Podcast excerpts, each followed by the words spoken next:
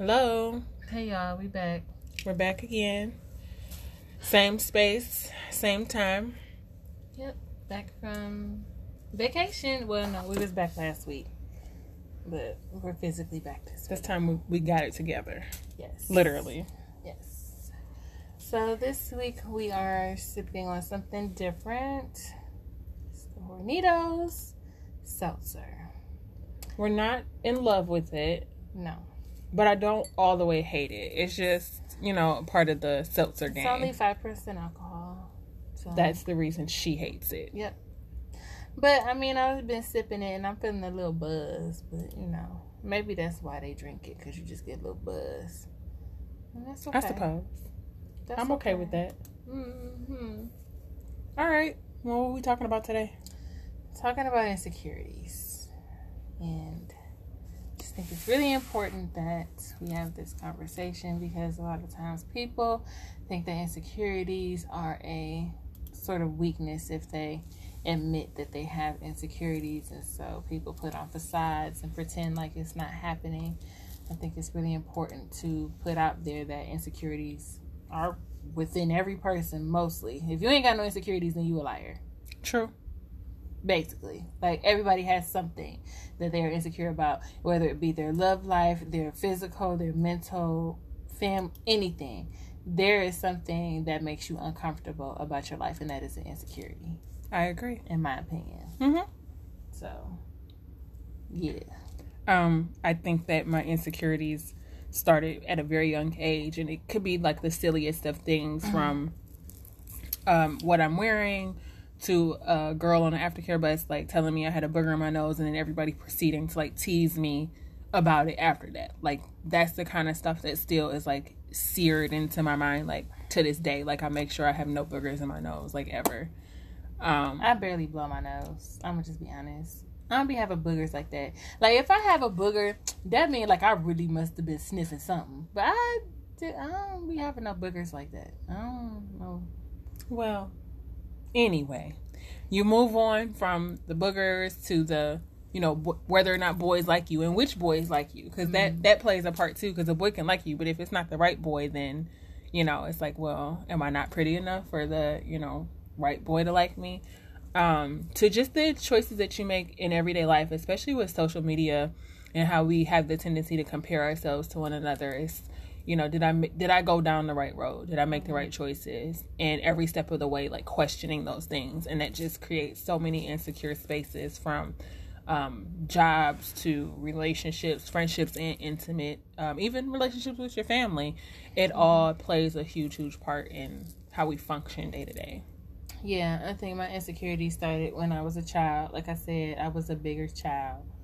I'm still a bigger woman, but I don't care now. But anyways, as a child, like they make it seem like there's something wrong with you because you're bigger. mm-hmm. And what be crazy is they be fat too. And that's what used to make me mad. But like you're fat though. So how are you fat calling me fat? I don't understand. Like i've experienced because that. they have insecurities. Mhm. Because I never acted as if I was the fat kid. Right. Now, granted, I was a lazy child. I ain't saying I was out here throwing baseballs and doing sports. I'm just saying that me being big as a child didn't bother me.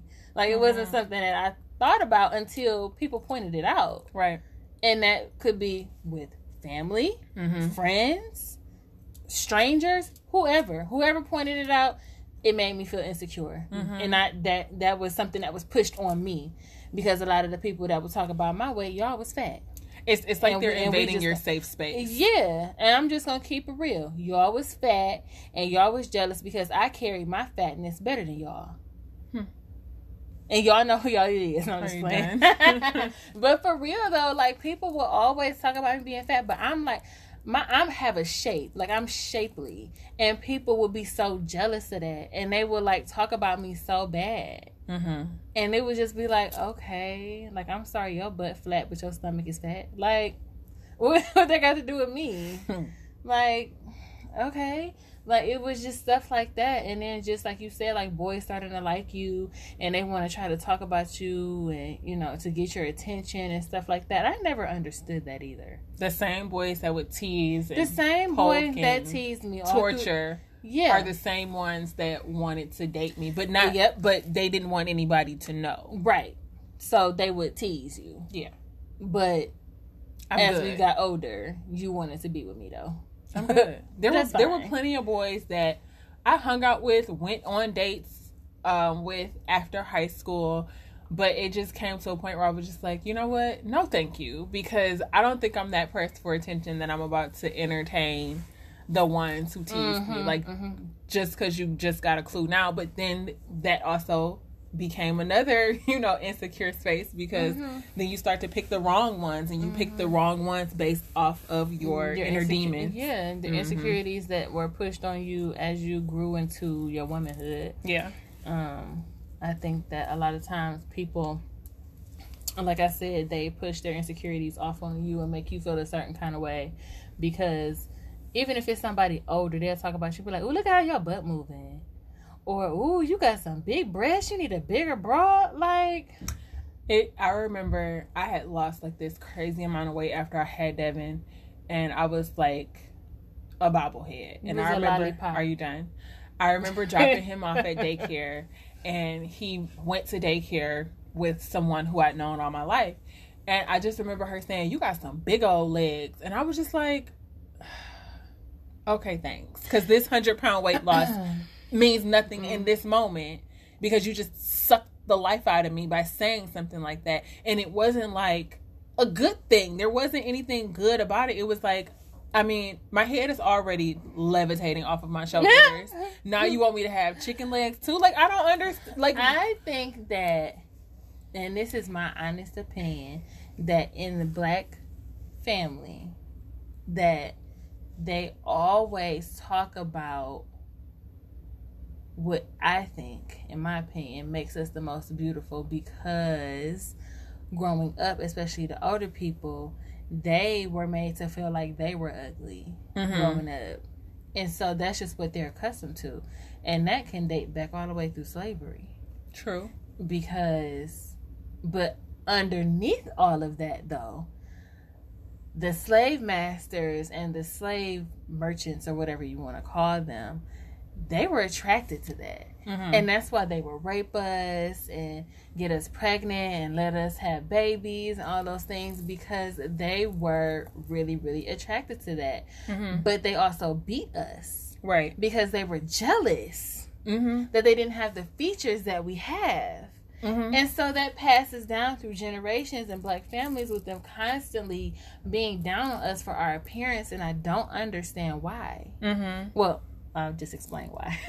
Well, but yeah. that doesn't mean it is true. That's just my theory. Right.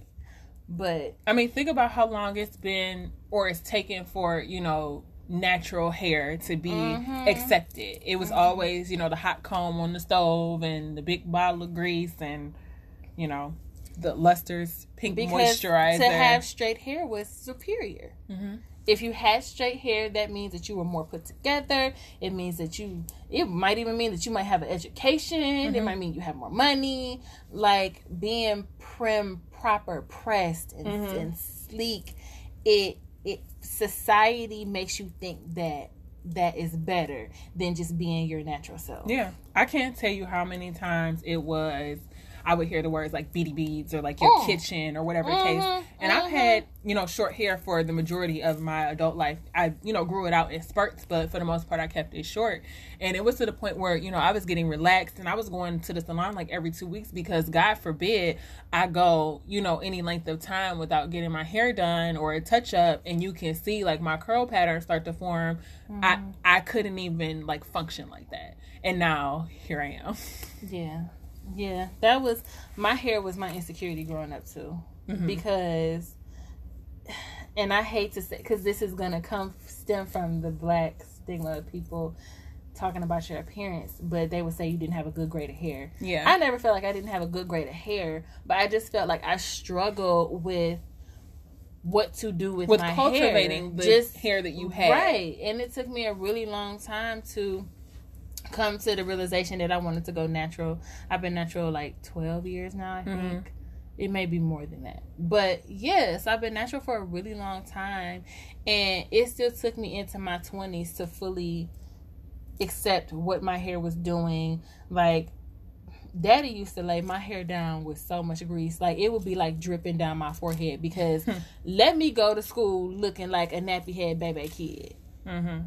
Like that would be like his embarrassment. Mm-hmm. But again, that goes down the line of your appearance needs to match what is acceptable in society. Right.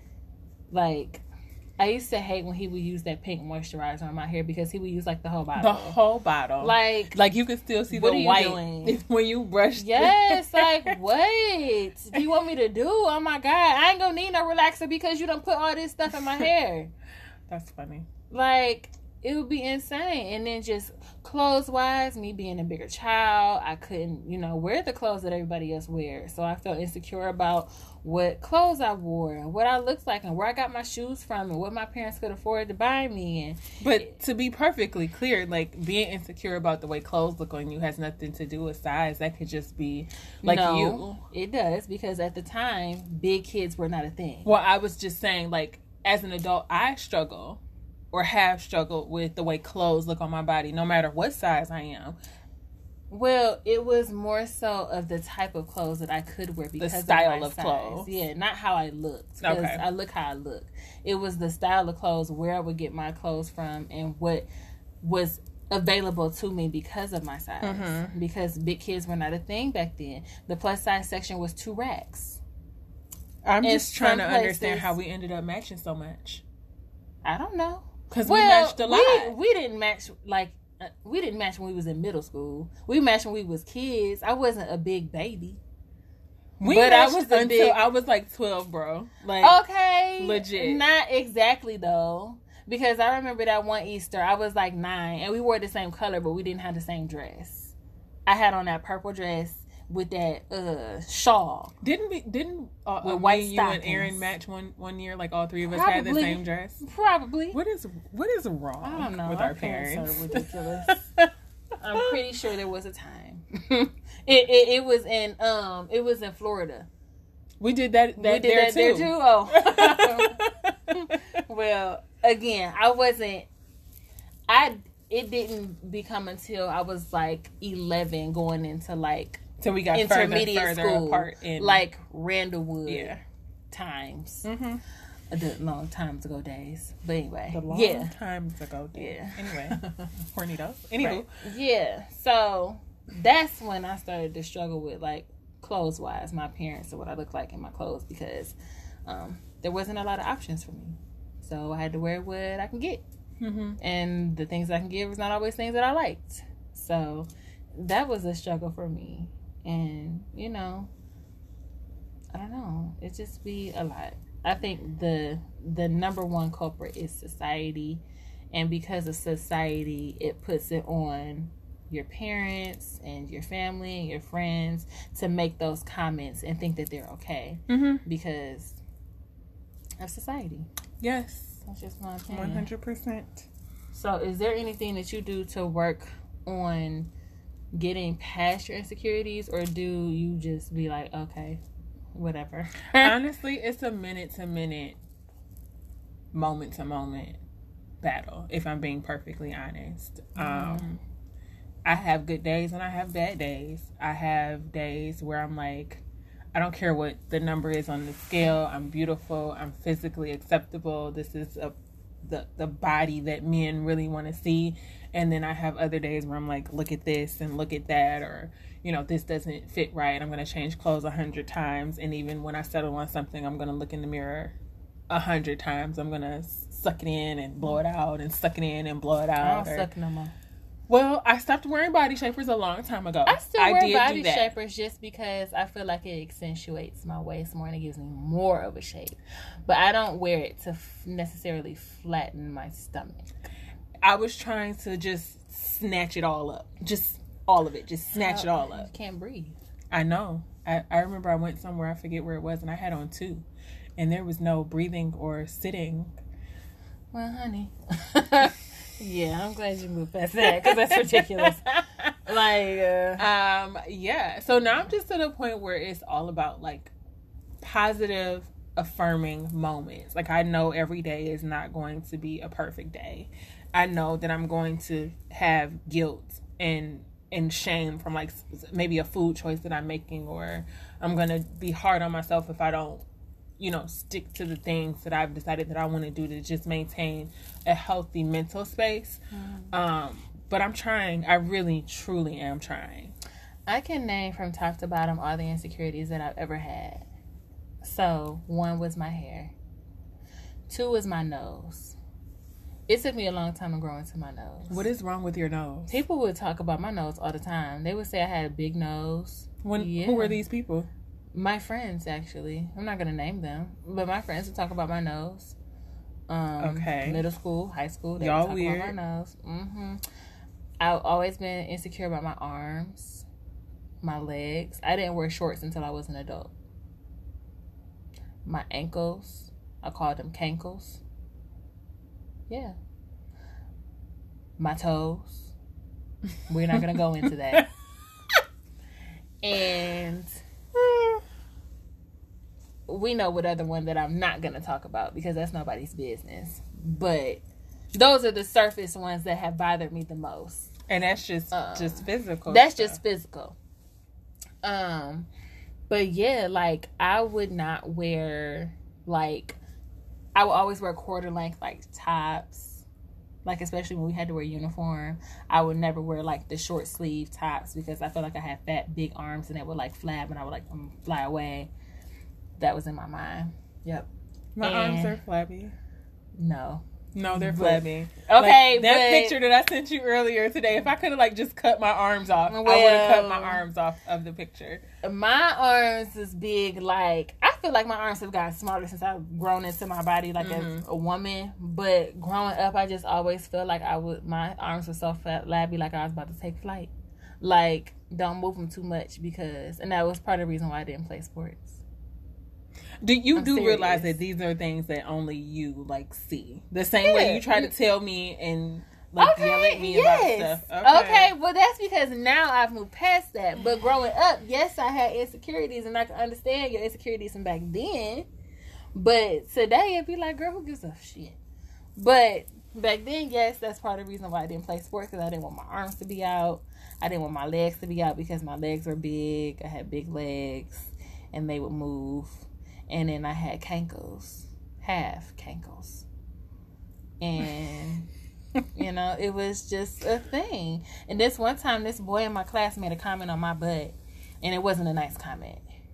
And so for a long time, I was insecure about my butt, and I'm just like, he must have wanted to hit it or something. Cause why are you?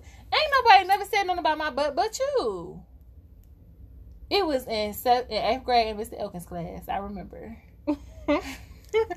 Shout out to Mr. Elkins for Mr. keeping us in line. um, but yeah, anyway, yeah. So like, I had insecurities like that, and I would wear. I had fat feet. Oh, that was my other insecurity. I had fat feet, wide feet, and I could only wear wide with shoes. So my shoes always look bigger than the normal, you know, kids. I'm laughing because I I I've had to wear like wide with yeah. shoes. Like if I wore like um what do you call them? Like the high boots. Like I would have mm-hmm. to get like the wide width until they started making oh the extended God. sizes. Do you know how long it took for the industry to graduate to make boots the calves wide enough for my calves. freaking calves? I know. All that was like the greatest like joy. when when calf boots became a thing. Yeah, I would be so mad that I could not get those boots because yeah. my legs were too big. It, it was a, it was like a personal triumph when I could oh finally fit a boot like that. But then I got into a space in my life where like this is just my body, so now I can't wear those boots. And it took a long time mm-hmm. after that for them to start making those wide yep. calf boots so I wouldn't have to buy the wide width shoe. Mm-hmm. I can just buy my normal size yep. and just get the wide calf. Like Thank you those for getting a clue. Yes, like all those things used to make me feel so insecure about just like me as a person. Not me as a person, but just like my appearance. And then it took me a long time to start just not giving a fuck. Um, I think that at some point you just have to just stop yourself. I think um because as an adult when you carry those physical insecurities it bleeds over into other things and i'm, I'm going to circle back to that but mm-hmm. when i decided to go natural it wasn't one of those like oh i'm going to grow my relaxer out no we're shake we're cutting it all off it's all gone because i cannot hold on to this imagery because even if I kept my hair and tried to grow out the relaxer, mm-hmm. I would still be going and getting it pressed. Mm-hmm. Right? Yeah. And what was I hiding from? That curl pattern, that natural state of hair. Cut it all off. We're done. Um, again, the positive affirmations, the making different choices, you know, about my clothes, just coming to the realization like, look, girl, listen, listen. This top here and this bottom here, these are no longer your size. Get there that's enough. Mm-hmm. You're you're not a 10. You're done. It's it's done. You will never be a 10 again. Stop trying to squeeze. You can't even get this past your kneecap. Don't do it no more. it's you're you're done. Making those choices, you just as one revelation happens after another, it builds um, confidence within you, but there are still some lingering things that might trickle into your a, a relationship, like an intimate relationship, for example. Um, it took me a long time to start start wearing shorts too. I didn't wear shorts for a long time because my kneecaps are different. I don't have. Um, I don't have them. You can't see them. They're in, indented. Um, they're yeah. inverted, and so it's those little things that you wonder, like, is is this person looking at me right. like this? Is this person seeing this insecurity like this? Um, the complications that I had with Rhea, it left me with you know a scar in my abdomen and my abdomen doesn't look like your abdomen or the next person's abdomen like is this going to be something that is strange for the next person it's normal to me because i've had to accept this for what it is but is it going to be you know a turn off for them or are they going to look at me and say like i can't i can't mm-hmm. do this right um so you worry about those things and then those physical things turn into the i'm not good enoughs that is he looking mm-hmm. at somebody else is mm-hmm. he talking to somebody mm-hmm. else mm-hmm. um so you just have to be careful with how you allow the insecurities from the physical realm to impact you through and through yeah for real honestly because for me it really really my insecurities took over my relationships because in my first very very long term relationship that I had to pack my shit up and bounce on, I stayed with him for so long because I felt like I couldn't get anything else because of how I looked, mm-hmm. and part of that was because of him, mm-hmm. because his fat ass used to call me fat. Mm-hmm. And big. He was projecting. Yeah, and would talk about like my face and how I looked and how my lips were. He would tell me that my lips are flat where. So then I became insecure about my lips. I became insecure about how, like, you know, you have a resting bitch face. He would talk about how I look when I'm just resting and don't look like anything. So I have to walk around pretend like as if I had like a subtle smile all the time. So he wouldn't say something about how I looked when I'm just sitting. Like, yeah, that, that Negro was crazy. Cause do you see you? I don't understand why my face can't just be resting. No, he would talk about me that bad. Mhm. Yep, he would talk about me that bad. And I never understood how he could ever utter a thing to me. But he did, and I stayed with him for a really long time because I felt like I'm just not that attractive. There's nothing attractive about me. I'm just a blob and nobody else is going to want me. So why does it matter? Mm-hmm. I'm just mm-hmm. going to stay in this relationship and then see where it goes. That ha- that went on for 9 years. So did did the insecurities that you know between the two of the two of us that we brought from childhood um, to adolescence to adulthood, those physical things, did those and some and some mental things, did those impact the choices that you made as far as like your career choices? Um, yeah, because I'm gonna take it actually back to high school when I was um the captain of the flag line. I actually wanted to be a high stepper. Like I could have been a high stepper. Like I was the best dancer on the flag line. Like I could do everything that the high steppers could do with no problem. But because I was so insecure on my size, I didn't push myself to do more mm-hmm. when I could have. Mm-hmm. Because if anybody knows me, I love music. I love to dance. I love everything about it. And that being a part of the band was one of the greatest experiences I ever had in my life and I have so many memories from doing that. I wish I would have done it longer. But because of my insecurities and my me being insecure about my size, I didn't push for that. Mm-hmm.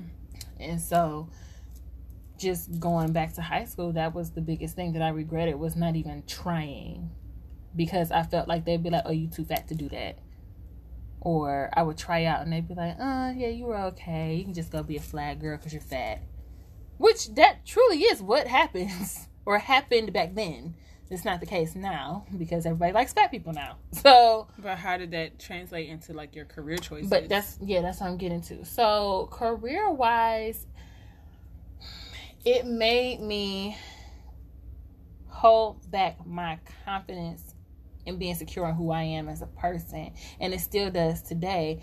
There are jobs that I wish I would have taken myself up on as far as like management and things of that nature are concerned because I just always felt like mentally I can't do it or I'm not good enough or I'm not smart enough to hold this position so why would I apply for it? mm-hmm.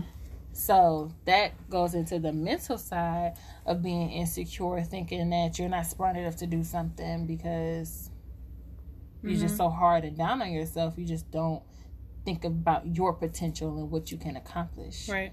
So physically, I would say the high school thing. Career wise, mentally, I had insecurities of just not thinking that I was smart enough. And that Mhm. didn't come from anybody else. That just came from me not applying myself and not just not really caring about school. Like I wanted to do I rather did hood rat shit with my friends than apply myself because I wanted to do hood rat shit with my friends so I'd be cool and acceptable to Mm-hmm.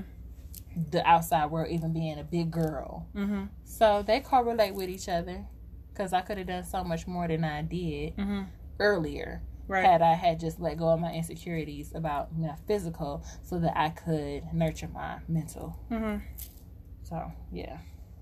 Um, I definitely feel like my insecurities played a huge part in the career choices that I've made. Um, I it wasn't until recently that I was presented with an opportunity that forced me to acknowledge the fact that I am very capable of um, stepping into that particular role, regardless of what it looks like on paper. Because I have a ton of experience, but we live in a world where you know paper matters more than your actual experience. I say it all the time. Like, how do you, how do you know if I'm worthy or if I can fulfill this role if you don't give me the opportunity to show Right. you? Um, but being met with the decision of choosing to actually pursue it over just saying like no because they're looking for this and looking for that and I've never done this or that. Um I actually ended up not you know pers- pursuing it any further because I have a passion and I have a goal and that would have taken me outside of where I would like to be ultimately. Right. but I felt amazing declining because I knew it wasn't based off of insecurity. I knew that it was 100% based off the fact that I was um, sticking to where I feel like I'm destined to go. It has nothing to do with comfortable. I have a goal. I have a place where I want to be. I know exactly where that is going, how I'm going to get there, and what road I need to take, and this would not have been it. But I was also comfortable with declining because I know that I can step into that role at any time. Mm-hmm. Um, I've, I've been in situations where, you know, I am the more seasoned, experienced, um, and educated person, and they pick somebody else over me. You interviewed me, you told me, you know, I was a shoe in, and then you picked Right. somebody else. And not only did you pick somebody else, this same person that you picked is asking me questions about how to do their Oh, job. that same person you picked, they're asking you to train. No, thank you. And and at first I did it for a while because I cared about the status of that department and what we were doing and where we were going. But then when I started to realize, you know, why did they pick you? Mm-hmm. And all you're doing is asking me what you should be doing. Mm-hmm. This is outside of my pay grade, sweetie. Right. And my answer started to become, well, I'm not sure. Mm-hmm. I don't know. You'd have to ask such and such. Yep. Maybe you should contact this person. Maybe you should contact your manager. You are the manager. Contact the manager above you. I don't know. I'm just the shift supervisor. You're the manager. Seems like you should know the answer to this. Mm-mm. I don't know, honey.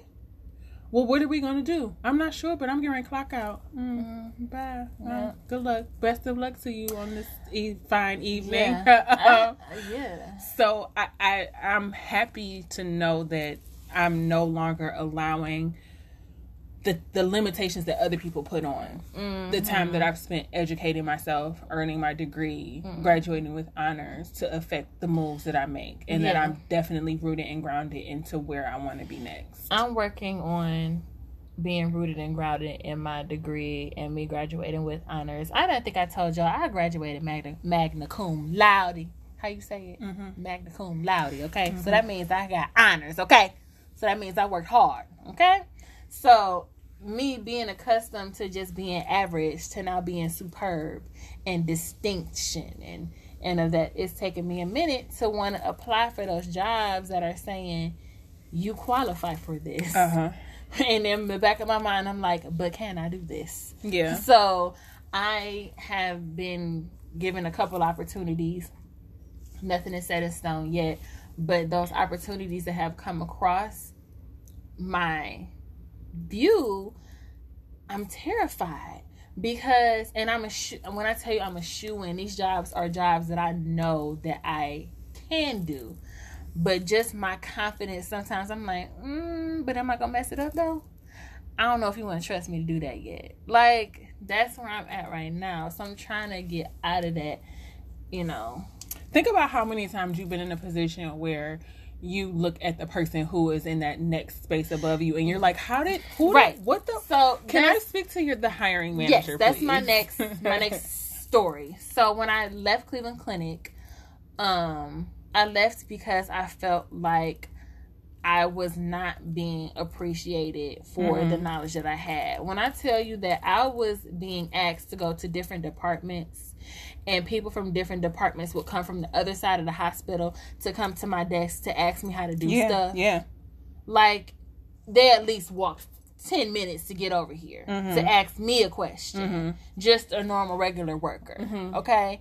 And it would they would just ask all the time, why are you not the supervisor? Why are you not in management? Why are you not a team lead? Mm-hmm. Ask management. I. And when it came yeah. to a point where we had to make some changes in the department and a supervisor had left and they needed to fill that space, and they also decided to add a position to create that team lead role, um, I contemplated doing it because I said, you know what, they don't appreciate me, and I don't want to be stuck in Cleveland Clinic. Yeah. Because there, it's not like they paying me like all this money to be this team lead anyway. So, and I know for a fact that I'm probably gonna when I'm done with school, and I'm probably gonna move on and do something else. I just mm-hmm. don't want to set myself up to be stuck in this position. Yeah. So, I said, let me get out now before mm-hmm. anything else happens. But for whatever reason. I'm like, you know what? No, I'm gonna challenge myself. I want that position. I'm gonna go for that position. I'm gonna try. I'm gonna do the team lead. Every you know, I'm gonna try. When I get to the point where it's like, okay, I'm gonna try, it was like, oh, we already hired somebody for that position. Mm-hmm. Somebody who had never worked at Cleveland Clinic, somebody that had never worked in the field, didn't know nothing about nothing, and they had the audacity to have me train her. That's how I go. I said, okay. Only thing that I didn't train her in was like the schedules and you know the management side of things. Mm-hmm. But everything else, I had to train her how to do everything. And she was a sweet girl, nice girl, and I didn't hold nothing against her. But there would be times where she would have a situation and she would come to me and ask me for help and have me handle things for her, and I would just be like, "But I ain't the team lead." so why am I doing this? And I, if, I even told her one time, like, you're gonna have to get the confidence to tell these hoes, this is what it is, and this is what I said. I can't be stepping in for you yeah. and going down and giving instructions. This is not my role. And coming at them, and I'm like, she said y'all need to do this, this, and that, and they looking at me like, well, who is you? Mm-hmm. But knowing me, I'd be like, you know who I am, and I said what I said, but you're putting me in the middle to be the bad guy to tell them to do these things that you need to be doing. And eventually she did catch get her bearings and she became more assertive and was able to give out orders and yeah. organize things well. And me and her bonded off of that. We had conversations off of that. She was a nice girl. I still like her to this day. But just the audacity for them to do that. And then after that, turned around and hired an actual supervisor and had me train his ass too. A supervisor. Mm-hmm. I'm like, are y'all crazy around here? Like, what? Because they snuck him in there because they made it seem like he was like an epic like reviewer, like he was just sitting behind watching us. She was epic. No, baby. Two weeks later, they said, "Can you train him?" Mm-hmm. And I said, y'all got to. That was the last straw for me. I was like, done. Yeah. I was like, I cannot. And me and him, like, me, I ain't never butt heads with no like management like this ever. Mm-hmm. Like I told him one day because there was I had worked the closing shifts. I had a lot on my plate because after a while I was working by myself. There was nobody for me to turn to and say, "Can you help me do this?" It was just me. So there was this one instance where he was like, um, "You're gonna go downstairs and you're gonna do this, this, and that." I said, "I'm gonna do what?" You're going to go downstairs and you're gonna do this, this, and that. I said, "No, I'm not." So he says, Are you sure you want to do that? And I said, I'm absolutely positive. I said, You can ask me, Can I go do something? But what you're not going to do is tell me what I'm going to do. Mm-hmm. Granted, he had only been here a couple weeks at this point because I didn't know who the hell he was talking to. Because I'm sitting up here training you and telling you how to do stuff. You got to never tell me what I'm about to do. No, that's not. That's not how this is gonna work. You need to know how to talk to people. Pulled me in the office and told my manager that I was being insubordinate and all these things. And I straight told them, like, you got me training him. He needs to learn how to have some sort of respect for the people that know more than you. Regardless of whether you're in a position of management or not, you need to learn how to talk to people. Mm-hmm. And it was at that point where I said, you know what? I can do this. I don't need to accept this. I don't need to stay here. I need to find a position to get me out of here because I'm going. No manager has never disrespected me in that way. And after that, he came and he apologized and all that shit. And I'm just like, okay, whatever, dude. You just want to keep your job. Like, it was more to it than that, but that's it in a nutshell. But that's what gave me the confidence for me to say, you know what? I got to go. I understand. I I I had um a former superior of mine look me in my face and say to me that if it weren't for someone else recommending me for the position that I currently hold that I wouldn't have even been considered. And it's so funny because I still see you.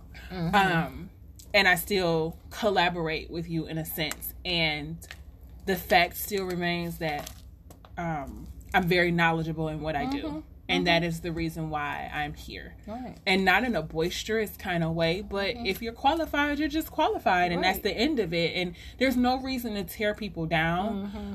Um so at the end of the day, um I maintain my confidence in my career choices. Right. Um, I don't allow people's words Mm-hmm. to impact the next move that I make, and I no longer hold myself back from making a choice, whether it be to move one way or the other, Right. because of things that have been said or experiences that I've had. I'm very Mm-hmm. confident confident in where I am. Um, would I like to be paid more? One hundred percent, but that's that's that's a different topic for another day Yeah. um do you and, and i know i'm guilty of this and i'll just i'll just say it without with and ask it at the same time. Um my insecurities along the way have impacted my ability to communicate with people. Um, whether it be sharing information sharing things about me personally sharing things just about like like my day to day like i feel like you're looking at me listening to me and you're judging what i'm saying. So i'm probably just gonna say less. Do you do that? I do that um more so because it's not an insecurity thing though. I think I do that just because I'm unsure of how people will react to me in general just because my personality is all over the place. One minute I'm sweet as pie, next minute I'm mean as fuck. Another minute I'm happy, another minute I'm sad, another minute I'm angry. Mm-hmm. So when I show my true self in a moment of where I'm upset, I, I don't know if that's insecurity. Is that insecurity? It's an insecurity. I, I was gonna say it's an insecurity because I feel like, and, and especially, I don't want people to think that I'm just like this bitch. and that's what I was gonna say. Like there have been moments where I've reacted to something or something has happened, mm-hmm. and that reaction in that moment was stamped onto me as who I am wholly and solely as a person. And I feel mm-hmm. like people have treated me like that moment and not like who I truly am. And when I identified that, it created insecure space within me as the person that I really am. And I just shut that off and just You know what? did nothing. Yeah, did yeah. nothing. I just became this like mm-hmm. blank yeah existence. realistically, people who really know me, I'm a really sensitive person. And I use my ability to be strong and assertive to cover up my sensitivity so it doesn't make it seem like I'm weak. Mm-hmm. Yeah. So, which I'm not weak, but in my mind, I don't want people to think that I am weak. Mm-hmm. So because of that, I kind of shell up. Um, sometimes, like you said, I won't say anything, but then the effects of that, me not saying anything, it builds up, and then when I do say something, it's in a ball of frustration, and it explodes, and I'm emotional, and I'm angry, and I'm sad, and I'm mad, and instead of just being upfront and honest, I about the things that I feel, I think sometimes I not necessarily sugarcoat, but say shit in riddles. so Okay. and so it so I don't have to say what it really is and I'm saying. Mm-hmm. But then at the end of the day, when I'm having conversations, and this is not just in relationship with friendships too, and just in general, when I come back and then we talk it out and have a conversation, and even with your ass, have a conversation, Okay. I still end up saying what it is I really wanted to say anyway. So it'd be like, girl, you did all that for what? Right. To to keep up your image. Why? Mm-hmm. So I guess that's insecurity. I don't know. Kinda. um I, I think about it like how and this is so bad but i think about it how people behave in church and then how they behave when they get outside church. That's how i think about it. It's like I'm, I'm on my best church behavior when i'm around the people that have made me feel insecure but when i'm not around them i'm on my you know street life behavior. And and i mean it, it's historically that's just what it i mean family friends whoever um yeah I try. I'm the same, regardless of whether I'm with family, friends, my boyfriend. I'm the same. I'm I'm the same goofy person. I laugh. I joke. Um, I have. I can have serious conversations, but I think that depending on the relationship, I may hold back some of the things that I may say. Um. I think I'm done with the with all of that. I think I just think that I just haven't had the opportunity in some instances to just. it's um, not that I don't say the things that I feel. It's just that I don't get to it right away. Yeah. it's like I say a bunch of a whole bunch of bullshit before I get to the point. it's kind of like you're trying to protect yourself. I, I yeah, one hundred percent. I don't ever want people. I've been in a place where people have judged me as a person, as a mom, as a worker, as a just complete human being, and I just don't like that. And it's not right. It's not fair. Um, have I done that in the past? Yes, because we, we all come from a place of like just not knowing and not being mature but i don't do that to people i just let people exist i take them for face Mm-hmm. Yeah, value if this is what you're giving me what else am i What? supposed to Yeah. know if there's something else to it then let, Let me, me know what the let me it know. is. um one Sorry, of one of my was good friends you know yelling. It took me a while to get like that underneath and now it's like i dare you to say something bad about this person because you don't even know her Mm-hmm. i dare you Mm-hmm. like would give you the clothes off her back Yeah, nice so don't even I have a friend like that too. One of my former friends said something about one of my current friends, and she doesn't know that this happened. I would never tell her, but she would just like make comments about her personality, and I would be like, "She's the sweetest person that I know." mm-hmm So for you to say that, you really don't know her. yeah Like she's never acted that way towards me. So that's you projecting on her. yeah For real. mm-hmm And I would defend her to the death. I don't I don't give a shit what she say, what she do, how she do it. I know who she is to the core. Mhm. So no matter how she acts or what she does or what she say to somebody, she is a true sweet, loving, kind-hearted, Mhm. big-hearted person, and I will never let nobody say nothing different about her. yeah Period. I, and I hope that people say that about me. Right. because, And you know, I hope they do, but you know, they don't though. Because the thing is, I don't care.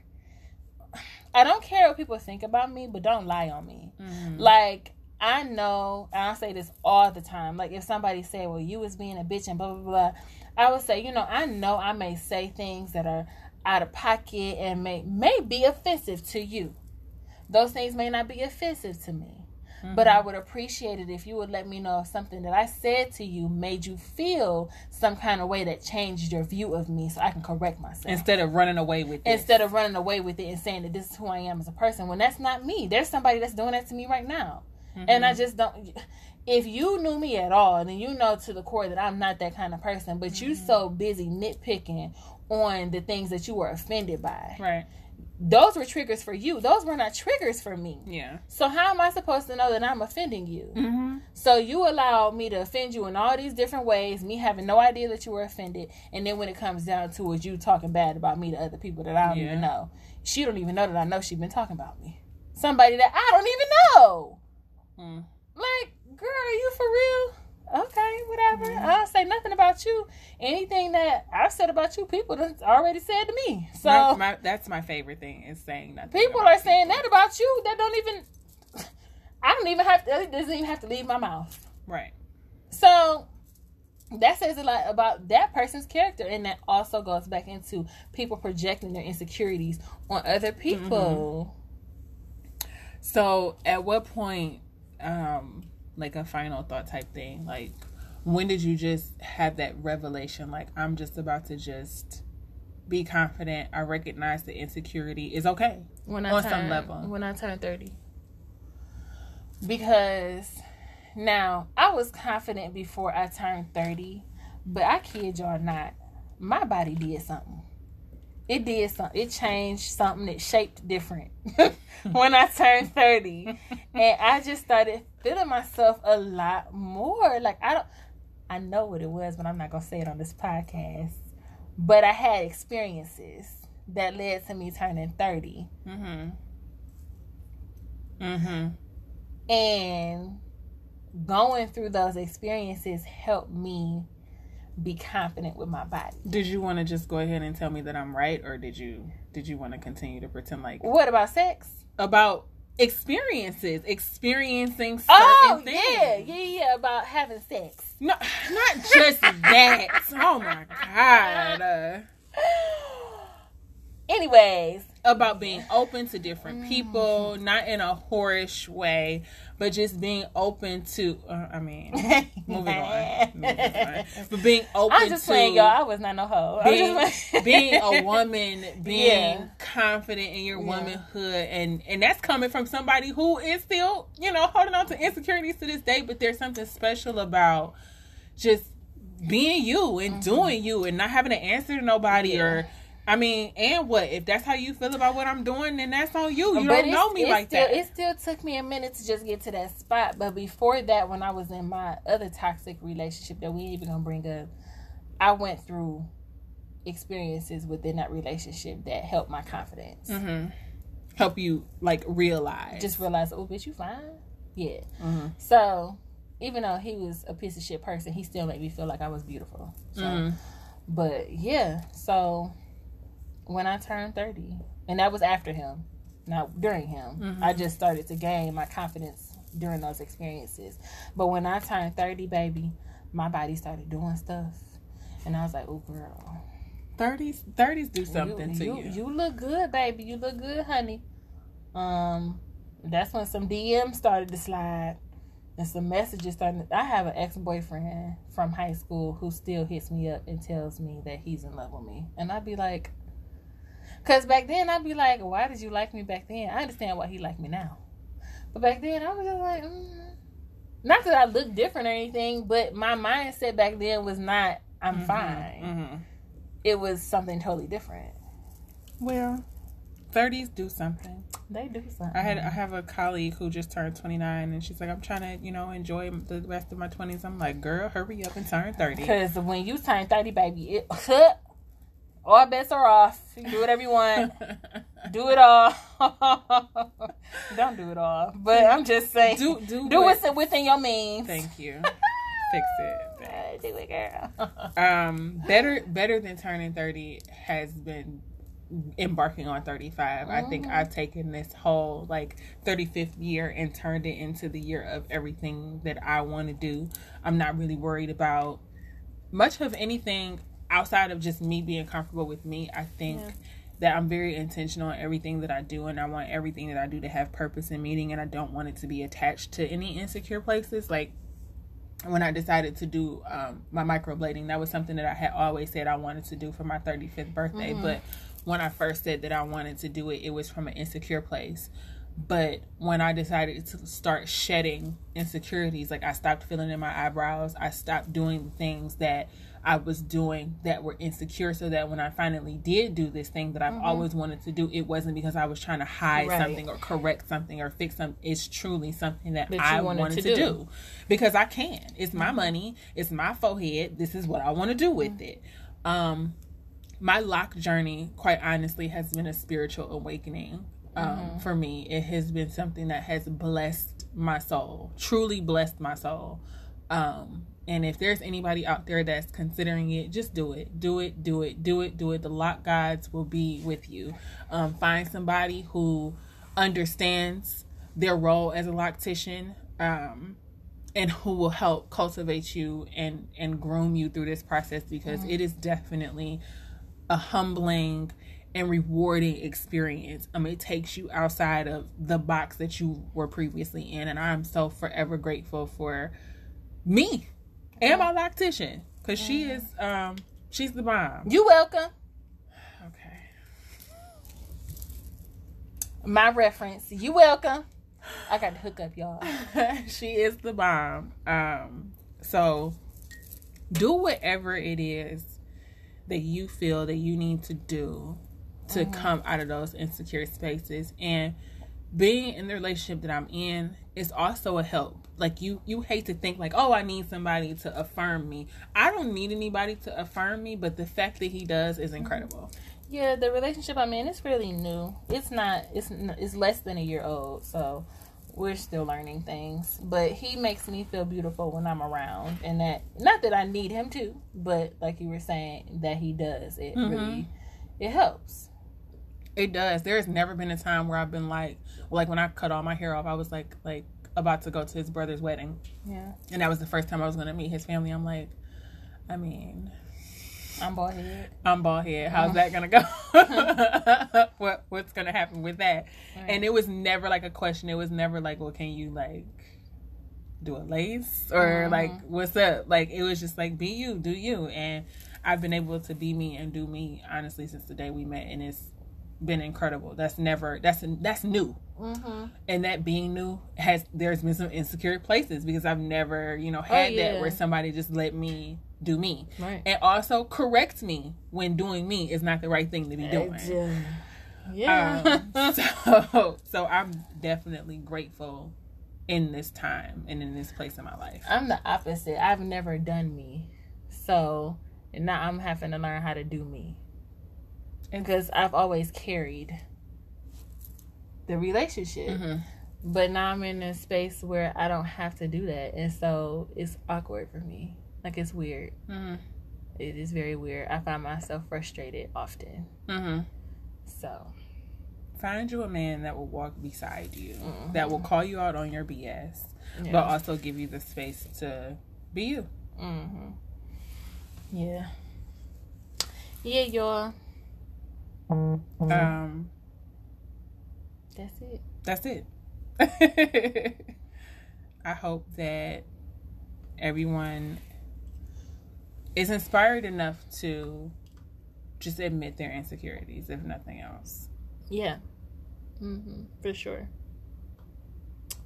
So thank you for listening. Those who are listening, we appreciate you. We do. And we will see you next week. Hey, bye. Bye.